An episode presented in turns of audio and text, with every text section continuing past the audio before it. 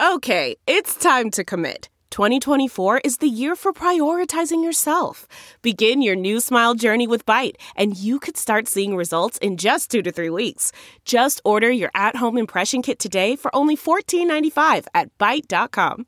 Byte Clear aligners are doctor directed and delivered to your door. Treatment costs thousands less than braces. Plus, they offer financing options, accept eligible insurance, and you can pay with your HSA FSA. Get 80% off your impression kit when you use code WONDERY at Byte.com. That's B-Y-T-E dot com. Start your confidence journey today with Byte. This episode is brought to you by Philo. Do you love TV? Do you love saving money? Then Philo is your solution. Philo has shows, movies, and live TV for just $25 a month. You can even try it for free with their seven day free trial. No contracts, no commitments, no hassles, just a better way to watch TV. Never miss a minute of shows like the hit docuseries Where is Wendy Williams or classics such as Friends. If you can't get enough TV, then there's no better way to watch. Philo has more than 70 channels like BET, MTV, and AMC. And the best part, you can try it yourself with their seven-day free trial. Sign up today at philo.tv slash poppods. That's p-h-i-l-o dot tv slash p-o-p-p-o-d-s to get 50% off your first month. Hey guys, we are about to get into a great episode of Talking Metal with Tommy London and Dave Ellefson. So stay tuned for that. I'm excited for you to hear this show. There's some really great stuff in it. I did want to say that Dave Ellefson's uh, cell phone line was not the best connection.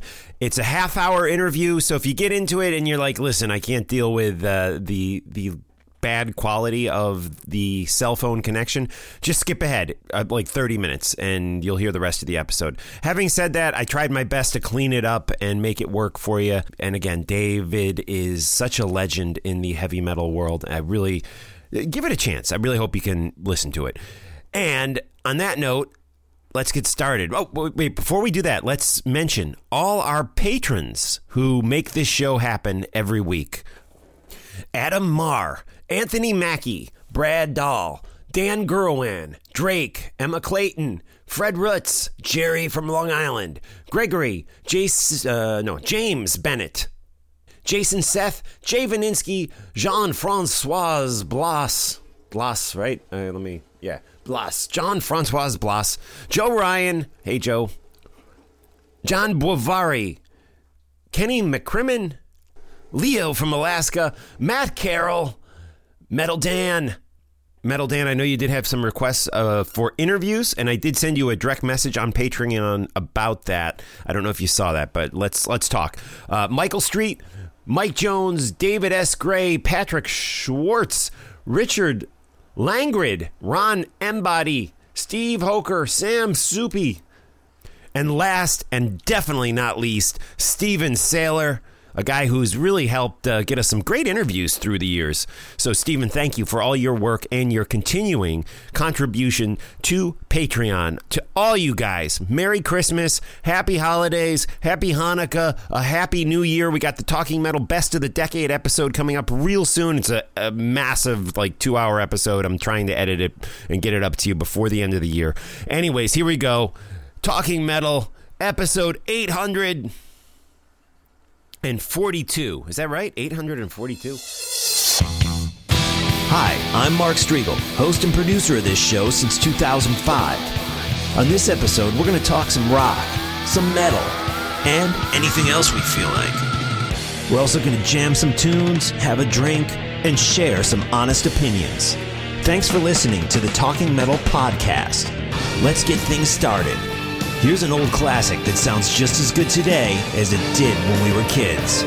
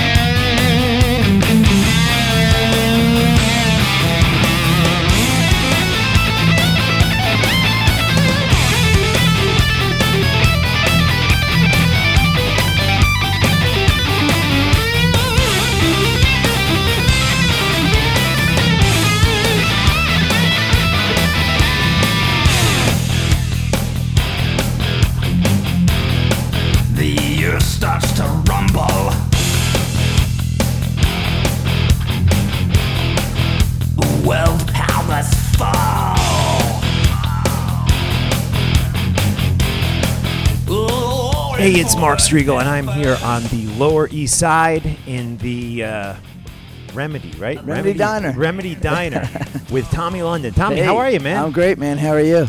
I'm awesome. We're going to have some lunch here in a bit, but uh, before we do that, I want to talk to you about what's going on with you, which is always a lot. And we just heard some classic Megadeth. And before we spend some time with Tommy London, we're going to get right into an interview right now with Dave Ellefson of Megadeth fame. So let's check that out, and then we'll be right back to talk with Tommy London. Hey, it's Mark Strigl of the Talking Metal podcast, and what an honor back on the show after a number of years. Uh, David Ellefson. How are you, David? I am doing well, Mark. How are you, my friend? I am good, and as always, you are such a busy guy. There's so much stuff going on, and we'll we'll try to talk about a lot of it. But as a Megadeth fan, as a enormous Judas Priest fan, I, I just have to start off talking about what you did a little over a month ago, I think it was, with the legendary guitar player KK Downing. I saw the YouTube clips, which I know never do justice to a live performance, but they sounded so good. I mean, KK is back. Can you talk a little bit about your jam with him, your show with him?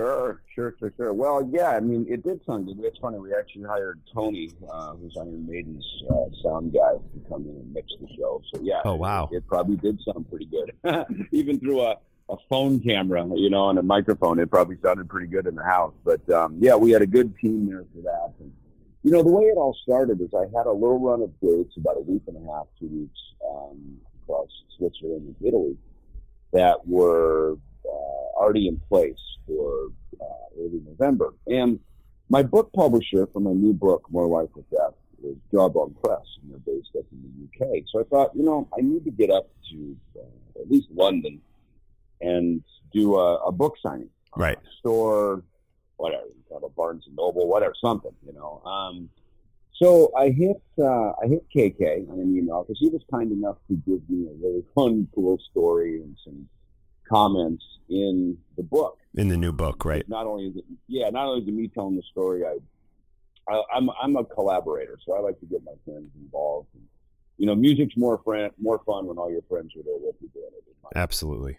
So, so I got Dan from Disturb and Brian and Mark Slaughter, and you know KK, and you know some of my buddies. You know, even some childhood friends I grew up with um, that moved uh, with me uh, from Minnesota to LA. Met Dave, started Megadeth, you know, so Dave. So that story is told in the book, and it's really cool, especially for my friend Greg Handevidt, you know, um, who talks about that. So as I was preparing to do this uh, tour, um, which was as, as much a book promotion uh, and also a solo tour around my new solo album, Ellefson Sleeping Giants, um, I hit KK and I said, "Hey, I know you've got your venue, the KK Steel Mill." I said, "Where is it? How big is it? What is it? And, you know, would do you have a date available that, that I could come in and do a book signing?" and and KK's book just came out last week, or last year rather, the um, uh, Heavy Duty Days and Nights of Judas Priest. and I asked him, I said, you know, maybe maybe if you want, we could do a you know book signing, two of us, if you still want to promote your book or Right. but I'm open to anything. And so that was where the whole idea started. Then it was like, well, you know, maybe tell you what, if you want your band to come in, you know, he said, I'll, you know, if you'd like, I could jump on stage and play a song with you at the end. And, you know, that's where it all started. So the whole thing kind of just kept building. And then, of course, right around this time, KK had gone out and played at uh, Bloodstock. Um, With Ross the Boss, yeah. He was, he was, yeah, he was, he was, he got invited to go pick up an award. And then, you know, they said, hey, as long as you're here, you should play. so that, I think that's kind of the story of KK's life. It's like, hey, you know, let's hang out. Hey, by the way, why don't we play a song? You know, and and I mean that's KK Downing. You know, it's like strap your guitar and let's jam. You know, and and so, you know, the Bloodstock thing hit the newswire pretty big, and and um, and you could tell KK, like in his own words, he said, "Hey, I, I tasted blood. You know, like I, I I'm back to I want more of this." And and it's awesome, and I know that feeling, and I think that's kind of what KK and I have become friends.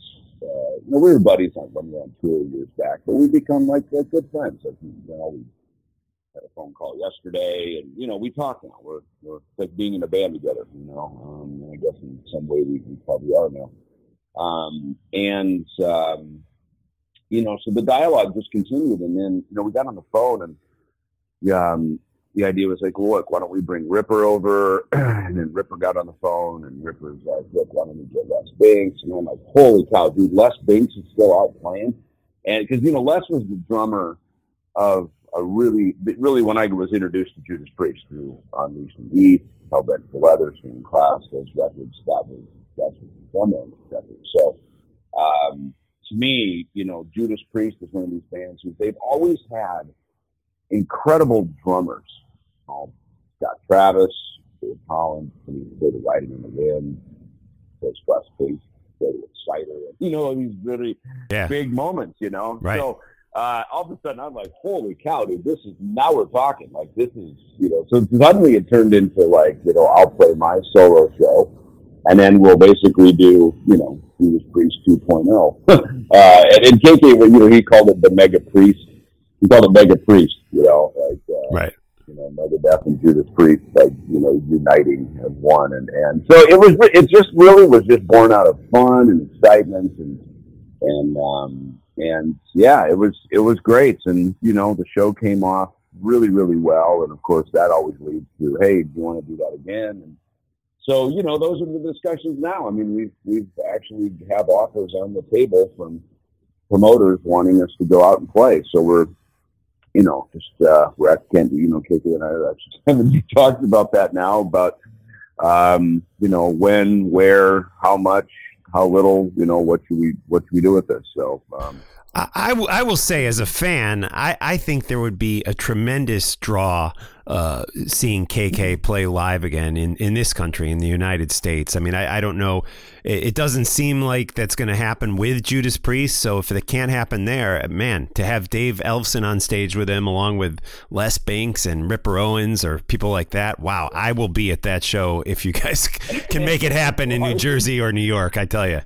I appreciated it, and you know it's funny because that's those are exactly the conversations. I mean, as soon as we did it, everybody's like, "Oh my! Like, when can we get this?" Like, you know, um, everybody from you know you and, and you know a friend and also a media outlet, but also promoters and people. Just you know, I was just out in South America and um, doing my my day story solo tour down there, and every promoter told me said, "Hey, when you and KK are ready to go, let me know. I'll send you the offer." I mean, it's just like it's so it's just. I mean, it's revved up. It's at the start line. The engine's on.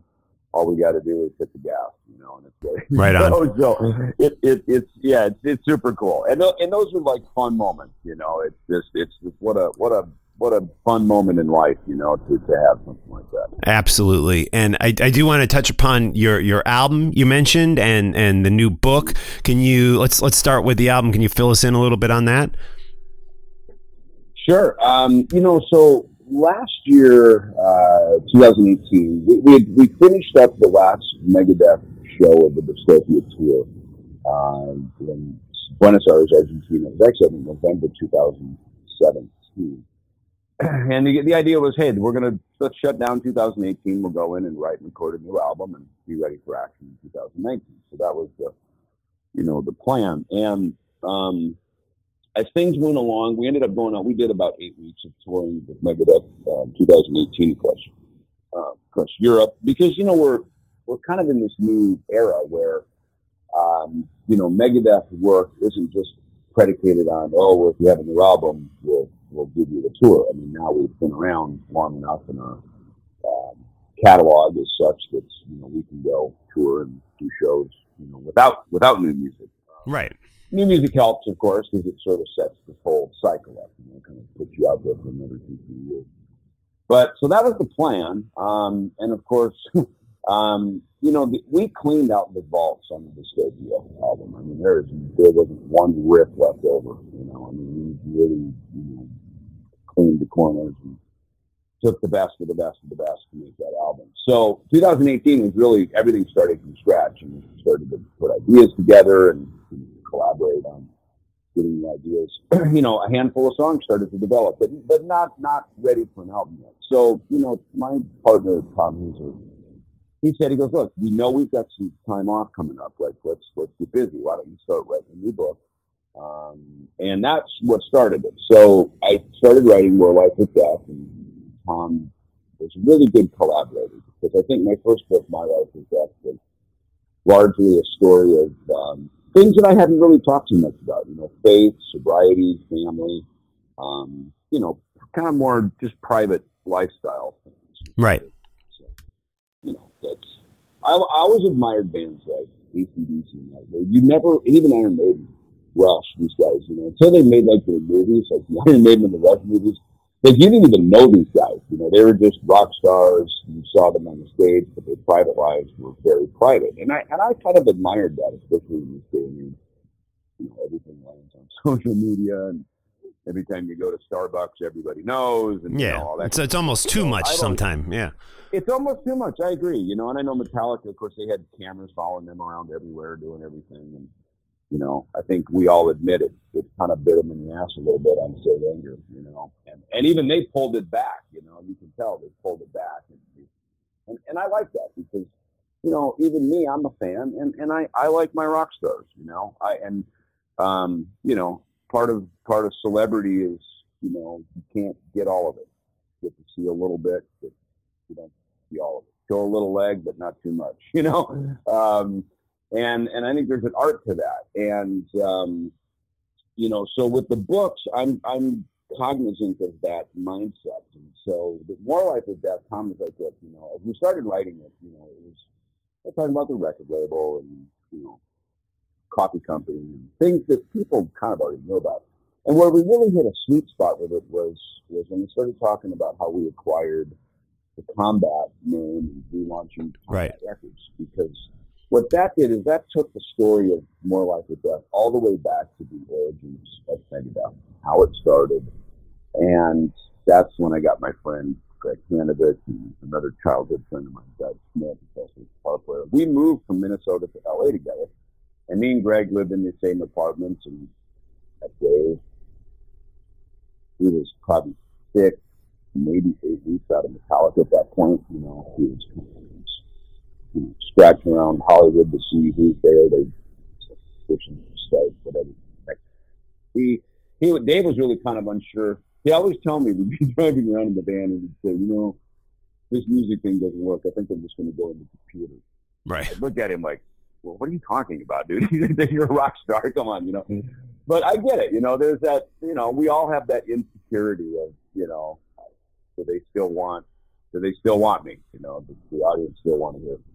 Well, I get it, but uh, I my feeling, and not being Dave's shoes, is that okay, this this thing that we're working on, this this is going to go like success, even success, pretty good. So, you know, Dave and I especially poured our lives into it, and, and so that I got to tell that part of our journey in More Life with Death, especially as then it transitioned into combat records and like, selling businesses. And uh, how that then transitioned us over to signing Capitol Records and six. And, you know that that's largely you know the '80s are largely an untold period of the Megadeth story because you know once we hit uh, um, you know uh, Rest in Peace, you know suddenly you know metal was pretty popular. You know the Headbangers Ball was on TV. Most of the big magazines like Hit Parader and Circus and stuff were, were you know those were big mainstream magazines by the grocery store. And suddenly, us and college such, we were, you know, the, you know, featured a lot in those magazines. So a lot of the kind of the '90s, you know, till current day, you know, our live shows are on YouTube. Right. You know, there's a lot of that. That story's, you know, it's, it's mostly been told.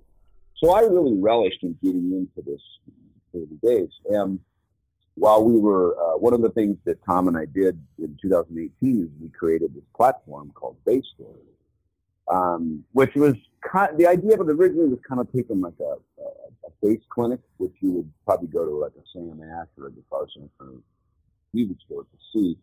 And those things have largely gone away because they're mostly right. sponsored by your by your endorsement. In my case, Jack Hard Guitars, and it just the, the, the kind of the climate of clinics and music stores has largely gone away. And so we created Bass Story to sort of keep that concept going um, but put it into a nightclub so it becomes more like a real concert. And I could have the musicians behind me rather than me sort of playing on the street. You know, all the fans can buy a beer, get a T-shirt, and, and it feels like a night out, like it, it's like a real, you know, like a real show. And so as we were doing that around the U.S., um, 2018, we went into the studio one night after a show we did in Tampa. Uh, Tom and Hart from uh, um, recording studio down in Tampa. So we went in and, and wrote the song Vultures. Um, and so the idea was kind of like, well, look, well, maybe we'll just offer like a free download with the book. You buy the book. And then I sent Tom a couple more songs. He put the lyrics and melodies to that. And so I thought, now it's like, well, now we got three songs. and, right, right. Um, you know, and then Tom said, he goes, you know, I was really talking about these F5 demos really like um, some very first songs you guys played together and guys telling me stuff, some stuff, 90s had. He goes, why don't you break all that out and let's, let's make an album. Let's put that together.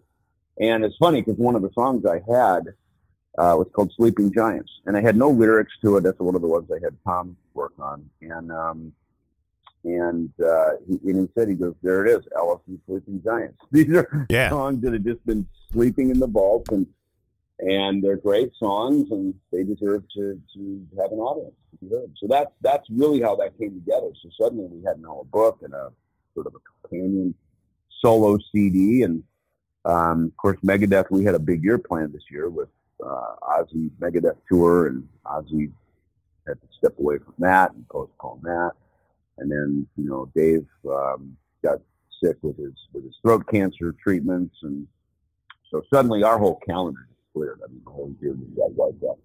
Right. And I had a, the book and the solo album coming out in in July, and you know, you know it was going to it was going to land kind of right in the, in the Ozzy tour, and so you know, again, fortunately through this good fortune here, you know, we had Bass Story I called Thomas a dude. It's all like our calendars clearing. And like, let's, let's book a story tour. And that's where it launched. So we had like a, you know, did a full U.S., mostly a full U.S. and tour and Latin America too, right? Italian dates. Yeah.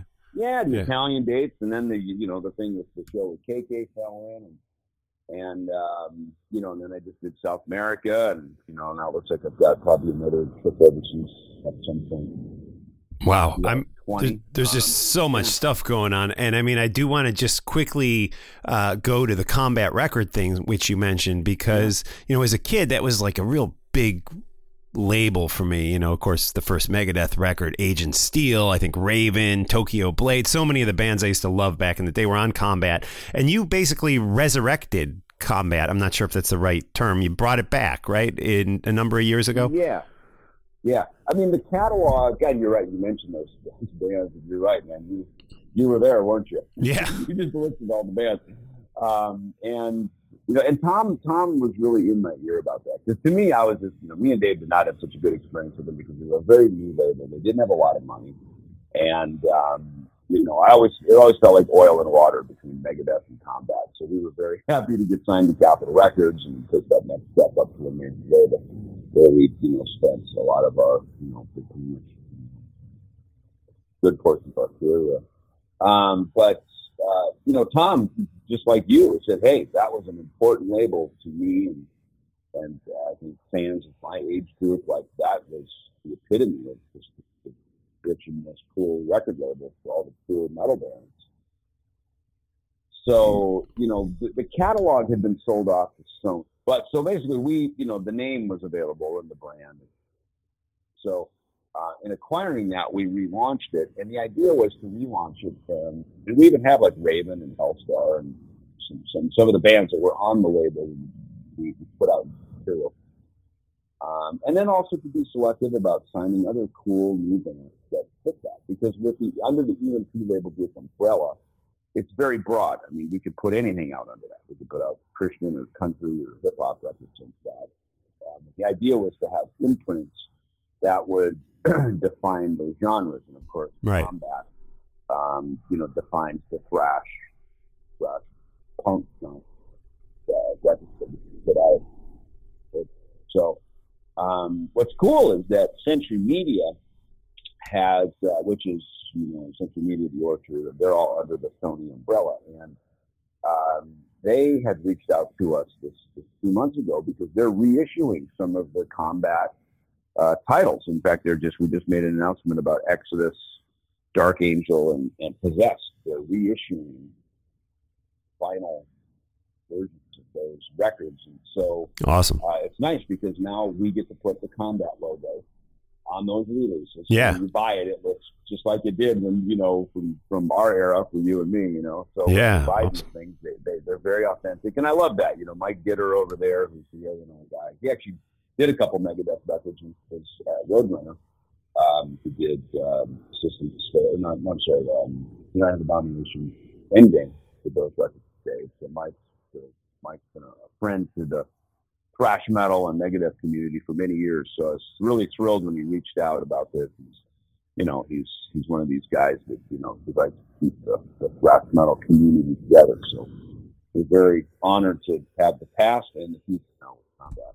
Absolutely. And, uh, you know, I did want to ask you about a comment that, that uh, Dave Mustaine made recently that there is there is actually some new Megadeth music being worked on, and one of them, one of I think he said at least two new songs may feature you on vocals. Is is that something you can confirm? Sure. Yeah. Yeah. No. It's it's um, yeah. We have a handful of tunes um, that really shaped up well. I mean, we pretty much shut everything down by the end of July just for Dave to go into his, his cancer treatments. And, and so we haven't worked really on too much since then, just to give him the time and space to, you know, um, you know, go through the process. But right. We're ramping up now for January to do the, you know, Five Minute Death Punch and Megadeth Bad Wolves tour up in Europe, January and February here. But um, yeah, as was when we left the session, um, there was this one riff that I had that Dave really liked, and and it's funny. We just started. It just took a really a, a random uh, kind of left turn off into this whole other idea, and you know, and Dave's great at that. I mean, when something catches his his ear, you know, he's really great at casting a vision for it. And so we started talking about. Uh, an idea for it, and, and he goes, you know, maybe, and he, even before that, he said, you know, maybe, maybe turn this into something record. And um, you know, I've read all the Kiss books, of course, and you know, Ace Frehley talks about that too. He's like, you know, he would write, he wrote a lot of really great Kiss songs over the years, but he didn't want to sing them. Or, you know, he was too shy to sing. He didn't feel comfortable with his voice, and finally they made him sing "Shock Me." You know? Right? Yeah. No, you're singing this one, and and I mean, look at, I mean, that's it's you know he's our beloved ace, you know, uh, largely because he got on the mic and sang "Shock Me." So, um, you know, it's yeah. So it's it's you know we've we've been working on it. We've demoed it out and it's there. And you know, um, you know, when you make albums, you write, uh, you know, the the 11, 12 songs you put on a record. Often you write 15, 20, 25, 30 songs. You know, uh, we don't. We don't usually write too much extra stuff. We get pretty focused on what we like. But yeah, I thought it was very kind of him to mention that because, uh, yeah, it's uh, it's fun for me. And out on my on my tour, my solo tour I've been doing, there's a couple songs that I've been singing. One is a song that I wrote uh, with a friend of mine back in 1993 called "If You Were God," and um, I had John Bush sing on the demo of it. It's actually on the Sleeping Giants album, and um, and so live, I've been singing it because it's right in my vocal range, and, and it's it's kind of a sweet spot of, of, uh, of my voice, and and it's it's one of my favorite songs I've ever written. And so it's fun to uh, know, play that live. There's another there's an F5 song that I wrote. Um, started to write it on bass. And it's called Feel Your Pain. We never really did release the thing, so I put it on the Sleeping Giants album, and I've been singing that one as well because it's another one that fits fits pretty well within my vocal range. Right on, right on. And so the Sleeping Giants album is out. And also, you had another album out earlier this year with Frank Bello, Altitude and Attitudes. Um, and the picture disc, I think, version of that you just released. That was there was some good stuff. I mean, it almost not I wouldn't really call it metal. It kind of had this more rock feel about it and great great stuff. Any future plans with Frank Bello? Yeah, no, I, I agree with you. It's definitely not a metal record. Almost uh, Foo Fighters esque or something, you know? Is it really it good? Is. Yeah. Well, and I, I've told the history of this. I've heard this is kind of out there, but you know, just to, to let you and your, the listeners, you know, here, here is, you know, when we when we were doing the Big Four show, um, I brought Frank over to become a Hartke bass amp endorsee, and uh, Mark Menghi, who then he and I would later go form Metal Allegiance together. Um, because Mark's also a bass player. So we, uh, you know, Mark, Mark, said, "Hey, I want to do some some dual bass clinics with you and Bello. Uh, you guys were out doing the big four stuff." So we did. We started doing it. And I remember clearly where we were. We were in London, and I said to Frank, I said, dude, we should write some songs so we don't just kind of have to play along and Megadeth and Anthrax for like an MP3 or you know, that. It's like, well, we could write some tunes together, man. So um, that's how this whole thing started with Altitude and Attitude. And, and I had written, I had a, a song that became the song Here Again off of EP, which is pretty thrashy and meant to be really kind of an instrumental, um, kind of a, a clinic backing track. And we ended up putting vocals on it to get into a proper song. But uh, Frank sent over um, Booze and Cigarettes and Tell the World, like complete verses, melodies, vocals, the whole thing. And, you know, we, then we put drums and bass and, you know, properly recorded them, but the, just the scratch demos that he had from his little Apple Garage Band demos that he sent over, they were, you could, you could hear the song. I mean, there they were. And I was like, holy cow, man, they're just holding inside the frame. And I learned he would go down into New York. He still does on a pretty regular basis, and he sits in on these uh, these um, open mic nights and stuff. Yeah, yeah, the open mic things. Yeah, yeah. exactly. So, you know, so I, I learned this whole other side to Frank that you know I never knew, um, and you know that so our collaboration there is it's, it's great. And I mean, look, I think there can certainly be more of it. Our probably our biggest thing is, is finding the time to do it. I mean, that album we put that EP out, we recorded it in like a few days, and we put it out in what 2014, 15, yeah, 2014, I think. And then, you know, we worked the next five years, four years or so to. I think I think we probably worked on it for about three years to get it done, and then it sort of sat there in the vault for about a year. We were going to put it out in um, 2018, uh, and then Frank got busy, uh, you know, with Anthrax got called out to do a lot of the Slayer farewell tour, so you know we had to find this little window to put it out. So earlier 2019 was perfect. And, and Frank called me one day. He said, "Hey, Slash, I see Slash is going out across Europe, and that that would be a good fit for us to go with Slash Los So I went down to see Slash, and you know, he and I have been buddies for years. And, and uh, he came to town, and I went down to to see him and say hello and bring him a bag of Coffee, which is always my that's like my housewarming present. Yes, and uh, and you know it's funny because Slash he, he asked me because he goes he goes like are there any vocals on this? Like I think Slash probably thought what most people thought like what is this like two bass players just like noodling a bass solo for right right. And and I said I said no I said but listen I said seriously give the record a listen man. It's, it's very different. I think you'll really like it. And um, and he did. And um, and then he was kind enough to put us on a handful of shows over in Europe. And you know, Slash was so well. I mean, my God, he's, he's one of the famous, not only famous guitar player, but the famous people in the world. You know, and, and you know, people just love him, and they come in with him and Myles. I mean, their new record's great, and you know, the songs are fantastic. So, it, yeah, stylistically, it was great. Todd Kerns, his bass player, is a good friend of ours, and so we'd invite Todd up to jam some Kiss songs with us, you know, on a few nights we'd be on tour together. And, you know, just, again, these collaborative moments, you know. Right on. Nice and, you know, rock and roll, you know, there's a spirit of rock and roll, man. It's, it's uh, to me, it's, again, I always say they call it playing music, not working. Right on, right on. Altitudes and attitude again with Frank Bello and Dave Ellefson and uh, Dave. We we've spoken about the books, the music. Let's end with the movie. um, Yeah. Dwellers, man. Let tell us about this. So, if if writing books and making tons of music wasn't enough, you also are producing, directing a movie. What's going on with this movie, Dwellers? Yeah, so our friend Drew Fortier, uh, he had done a, a documentary movie on Bang Bang Tango, and that's how he and I, Tom knew him, and um, and so we became friends. And uh, I love Drew. He's a he's like me. He's a kid from the Midwest. He went out to L.A. for a for a season, and you know, got his probably got his ass kicked and got his feet wet in the music business, like we all do when you leave the Midwest, you know.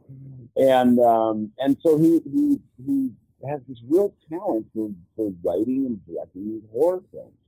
And so Dwellers has kind of been we call it sort of in the Blair Witch genre, sort of homemade, uh, you know, video, you know, uh, video footage concept style. And and so the film is, is really cool. It's about uh, a team of people that go out to investigate these missing homeless people in, the, in a little town in the Midwest, and they themselves go missing as well. And uh, it's it's it's cool. It's creepy. It's eerie, and um, and so that's that's set in motion. You know, the Ellefson Films production house, and I think a lot like the EMP later do. You know, pe- people are coming to us to help release their films. So Wow. um, it's yeah. So it's you know these things. You know, like I say in my book, just say yes. You know, when the phone rings, the email shows up, just say yes. You don't have to know the end game. Sometimes you just it's just all about starting. Right on. Well, Dave, you're an inspiration to us, man, and and thank you for giving us all this new music and books and and just through the years you've you've always been there for us with your music so uh, we appreciate that and we wish you the best of luck and yeah man keep us posted on a, a kk downing uh, tour i i, I gotta Yeah. see that i'd love that You're very welcome. You will be one of the first to know. So, uh, well, thanks, Mark. I appreciate it. Merry Christmas and happy holidays. yeah merry christmas to you and uh, we hope to see you in in 2020 Sounds good. See you then. bye bye Gotta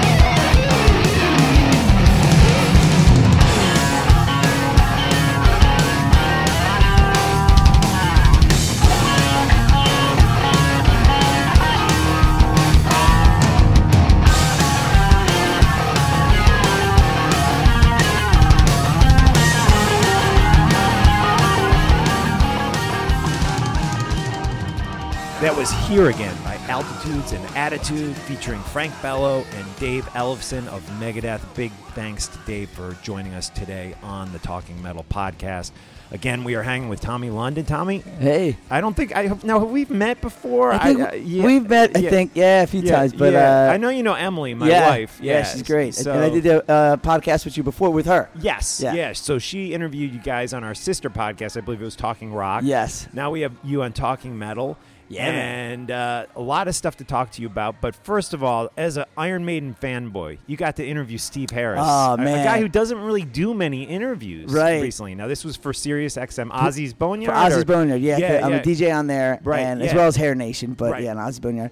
Um, So and how Ste- did that come about? Well, the, my, the, the manager of the channel just said uh, Steve's out promoting a British Lion, which is a side project he has.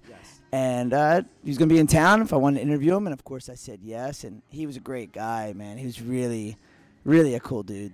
It was it was a thrill for me to, to meet. I mean, the legendary bassist of Iron Maiden. Right. So yeah, absolutely. And this was up at the Sirius Studios in Midtown yeah, it was. Manhattan. yes. Yeah. serious. Cool. And now you've been on Sirius, I think, uh, since early this year, right? Yeah, I started in January. I um, did a test show for them back in uh, October, November, Right. November, Yeah. and they aired it on Thanksgiving weekend. That's when I knew I got the job, Okay. and cool. I was thrilled. Cool. Yeah, I love cool. it. And what is it? It's set times, right? It's weekend times. Yeah, so I'm on Hair Nation on uh, in the mornings on Saturday, Sunday, Right. and I'm on Ozzy's Boneyard Saturday, Sunday nights. Okay. Cool. And those are two stations that I listen to frequently. And the Steve, the Steve Harris interview. Um, I think I was telling you I was looking for it on demand and I didn't see it. now I heard it, it wasn't, and now I heard that it is. Oh, I okay. was told Well, I that gotta you go can look for find it that. on demand now. Yeah. Okay, awesome, awesome. So let's talk about you, though. Let's, right. Let's uh, let's go back now. The first I think I kind of became aware of you was the Dirty Pearls, Right. Or or maybe it was before them. Where musically, what were you doing before the Dirty Pearls? Well, I had I, I'm born in Queens, Right. and I was raised outside of Philly. Okay. and I moved here back to New York for Right. music. I mean, I Okay. had family here. My it- Right. my my re- my my real family's in Pennsylvania, but it's two Okay. hours away. So it's, you know, Right. and I've always been in love with New York City. Right on. And when I moved here years ago, it, it felt nothing has ever felt more right than when my feet hit the pavement here. And I And knew when did you move here? uh, early 2000s, Okay, gotcha. and uh, I was try, I tried out for all these bands. Right. At the time, Village Voice was a rele- was like a relevant thing. As Yeah. in- if you're not familiar, it's Oh, a yeah. free newspaper in New Yes. York City. Yep, I know uh, well. With the classifieds in the back, where where all bands would, would find each other uh, Right. before Craigslist was like a thing. You Right, know, it was- actually on the cusp, I think, at the same time because. I was looking on there for ads as well. Right. And I tried out for all these bands, Yeah. and uh, none of them. singer. Yeah. Yeah. And uh, none none of them um, were working out. It was like it was just Right. the stories were crazy the way they were. These auditions went down. I could write a book just about that alone. And I was getting very frustrated. And I realized that fr- even when I before I moved here, I had never joined a band in my life. I always formed them. Right. Right. Right. So I was like, well, maybe I need to get back to square one and just form a band.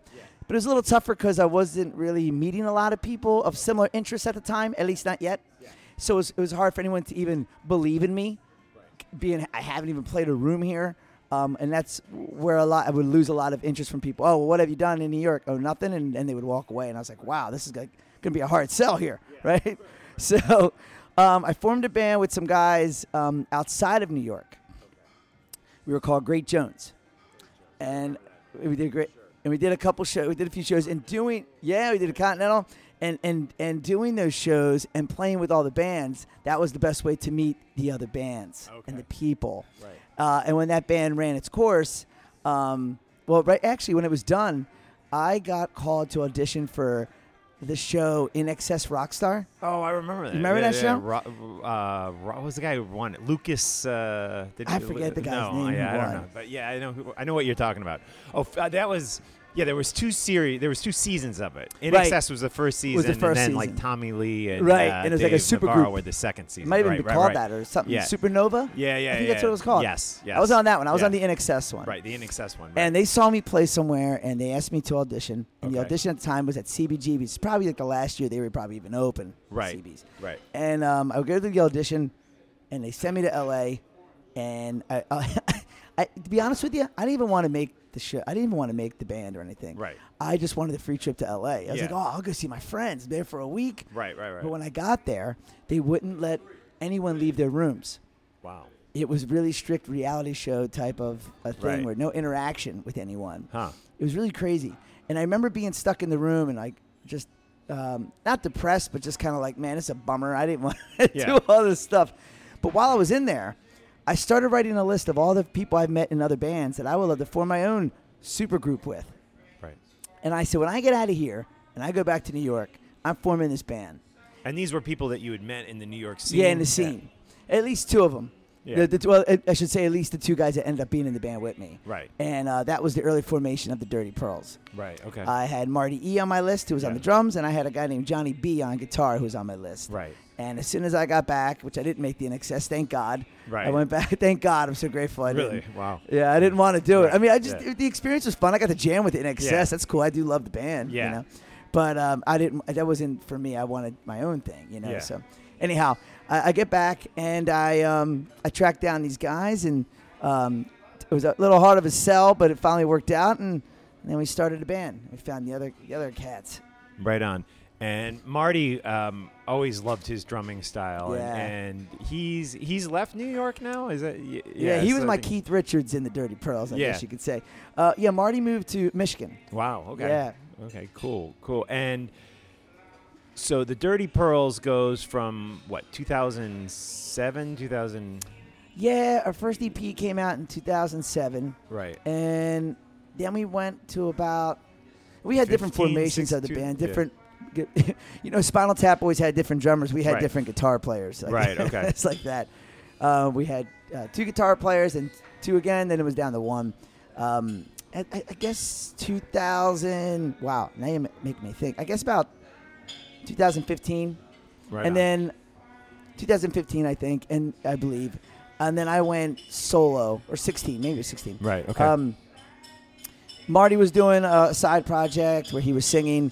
Uh, our bass player at the time was doing another band, and uh, I was just like, you know what? I got all these songs that I don't think are Dirty Pearls esque songs, right. so I think it's time for me to, to take this and do my own side project thing. Right on. And uh, I, I mean, I went individually to each band member and told them I was doing it. Mhm. And I say, let's put the Dirty Pearls on the back burner for a bit. I, I want to experience other people like you guys are and other Right. things, you know. And they all agreed. And we all did our own thing. And um, and I've, I've still been doing it. Now I have an album, a solo record that I did, and it's going to come out this year, spring. Right. Oh, cool, cool. I was that was a question because Yeah. I know you've released a bunch of singles over the past year. Yeah. Or so, so a full out, full length Tommy London album is yeah, on the way. Yeah. so I had the Cool. album done. It's been in the can for a while. Uh, it's produced by uh, John Fields, uh, who has done uh, Jimmy Eat World and Pink, and Okay. uh, my guitar player Matt Oh, wow. Hogan. Uh, Cool. they, they both produced the record, Right. and um, yeah, we've had it done for a bit, and we were shopping it around, and it's just it's just a so it's a weird climate for. I don't know record deals and, Right. and rock and, and pop. It's kind of rock pop or rock and roll. Uh, yeah, so I, you know, we, we were putting out the singles one by one. Because I also feel that people's attention spans are so short anymore that Yes. it's back to the '50s where it's just a song, move on to the next song, Right. move on to the next song, and but now it's led up where it's time to put the record out. So Right I'll on. be releasing on my Cool. own. Well, let's talk a little bit more about your your solo album that's going to be coming out. But before we do that, I do want to play some music by the Dirty Pearls. Yeah. Who's coming back to Who from like 2012, right? Right, yeah. Here we go. The Dirty Pearls on Talking Metal.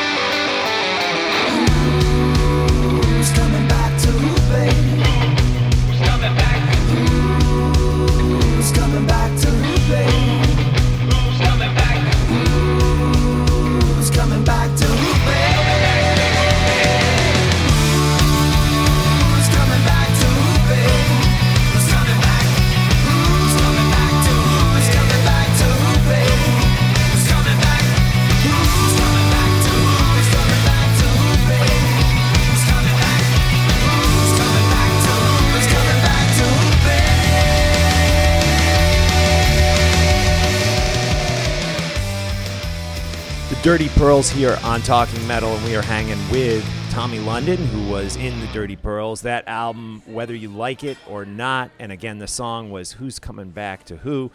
And I got to ask you, who's that cover model on that album? Wow. Well, that's a funny story. You know, I forget her name.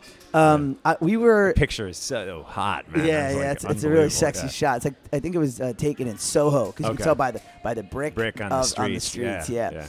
Um, we, my manager at the time was running Don Hills. You remember the, the infamous Yeah, of Don course. Hills in New York City? Yep. And we would meet there. It was cool. We would meet there for rehearsals and Right on. meetings. It was like a clubhouse of sorts for the band.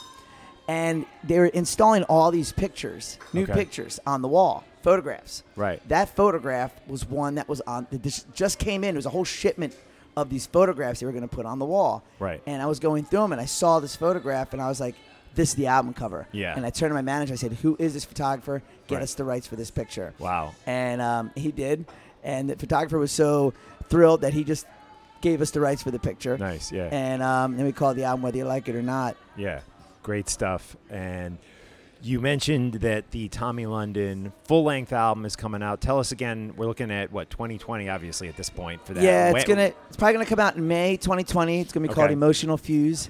Cool. It's going to be the name of the record. And uh, yeah, I'm looking forward to it. I've, I've released three singles off it already. Right. And there's seven more on the record. right. You just released Boom Boom Boom. Boom, boom, boom. And Sugar Red came out. What like mm, Uh, Sugar Red was the first thing I put out. Right. That was last year, uh, January, February last Right. year. And then I put out Make You Love Me. Okay. And now it led up to Boom, Boom, Boom. And- And, I'll probably drop another single before the record comes out. Cool. And then full length, what are we talking? Like 10 songs or 10 so? songs. Okay. All right. Well, I, I really think the Talking Metal listeners would dig this. And uh, we actually, I think, played this on the Talking Rock podcast when you were on with Yeah. Emily. But this is Sugar Red by Tommy London here on Talking Metal. She's a one-way rocket ship rendezvous. Keeps going all night till she's out of fuel. Feel the Venus heat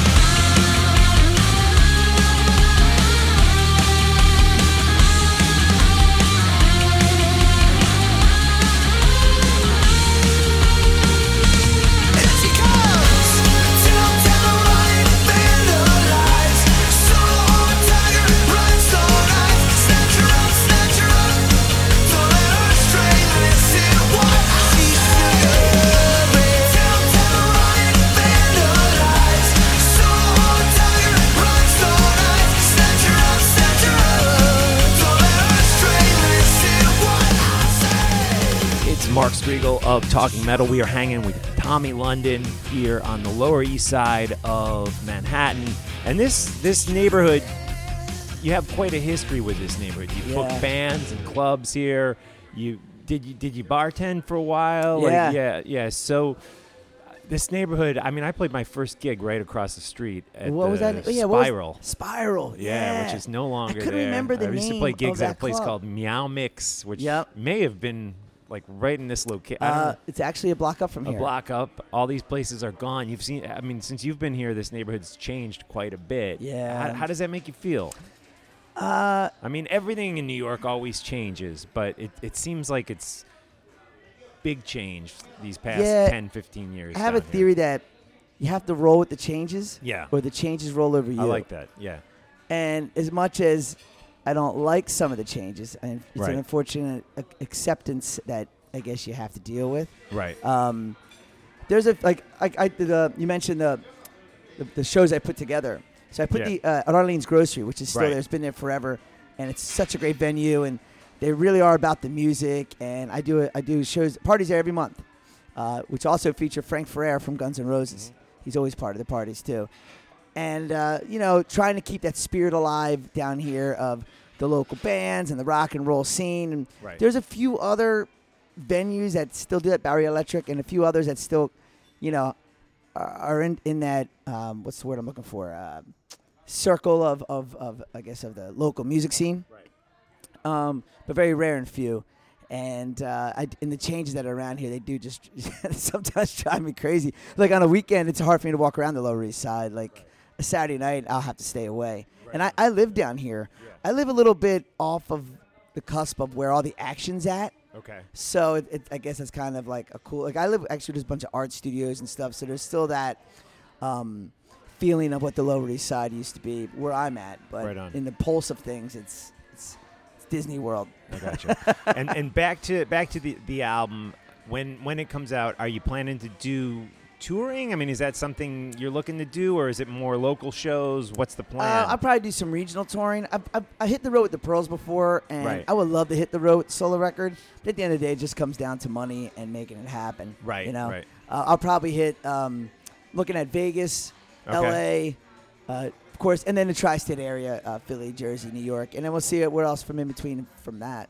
Right on.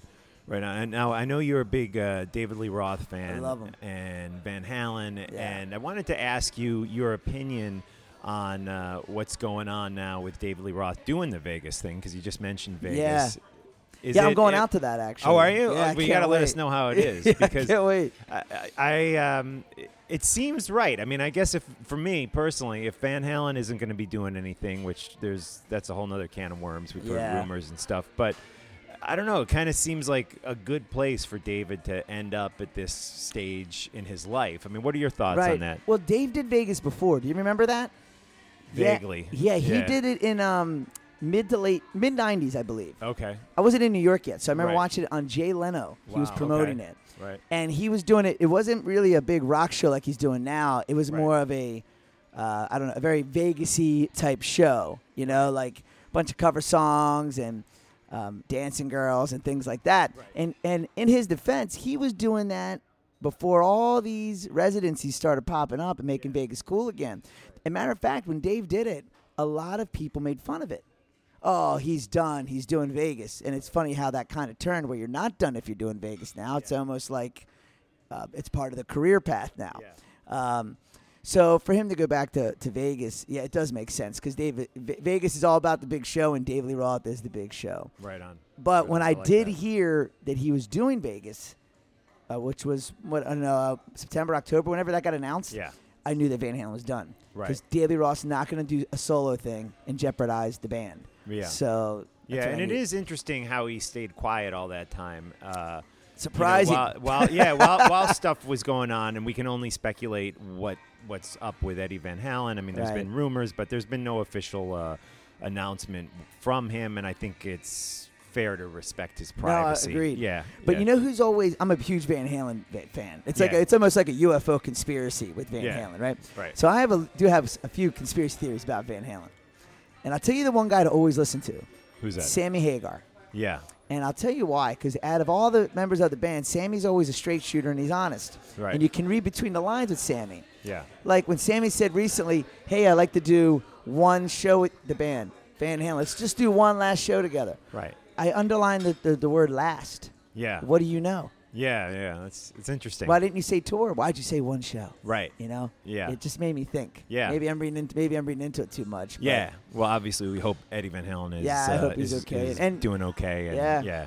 I like Yeah. to think he is. And other big news. I'm sure you've been on Hair Nation and Ozzy's Boneyard. You're you're kind of uh, hearing a lot of stuff about the Motley Crue reunion Right. thing, which you know they they signed these contracts a number of years ago, saying they were never going to tour again, and and here they are back. And I, my my opinion, and I want to hear yours on it, was you know I, at first I was kind of like, hey, I paid all that money to go see them and at MSG, and I was like Yeah. all tearing up on their last sh- time I saw them there, and here now they're coming back. Initially, I was kind of like. Like what the hell? And now I'm kind of like, yeah, but I'm ready to see him again. You know. Right. so, so what what are your thoughts on that? I think um, the one thing that was interesting about the contract, the way I understood it, Right. Was that they would that the contract stated they would never tour under the Motley Crue moniker without all four guys. Right. I, I never took it as they would never tour again. I always took it as they called it the final tour because maybe they're calling it quits. But the one thing too is, it's, I had someone write me going, "This is bullshit. Uh, I paid all this money for all this merchandise," and I said, "Well, now it's worth even more Right on. because it wasn't the final tour." Shit. yeah. Uh, you know, and, and and the other thing too is what, what the Who, the Stones, Nine Inch Nails, Kiss, and Yeah. uh, the Eagles. I'm sure the list goes on. How many bands have have gotten back in the ring? Right. You know, I remember Uh, the final Who tour when I was like 11 years old in 1982. It was like this is it. And they're This- still yeah, doing it yeah, with just two still doing it. guys, you know? Yeah. um, so I'm happy that they're back. You Right. know, I, I, I'm a big Crue fan, and I, I always wondered why they were stopping anyway. But I mean, I, I don't know if they're going to do new music. I haven't heard anything about that. I think this is just like Right. And you know what? I mean, when's the last? I- They've never done stadiums. At least it, uh, maybe Yeah. a festival in Europe. But how do you Yeah. say no to that dangling carrot? Like, Right. I'm sure they offered him a boatload of money. Yeah. And said you're going to do stadiums for like the first time in your life. You're doing a stadium tour in the states. Right. How do you not get back in the saddle? Yeah. I mean, I would.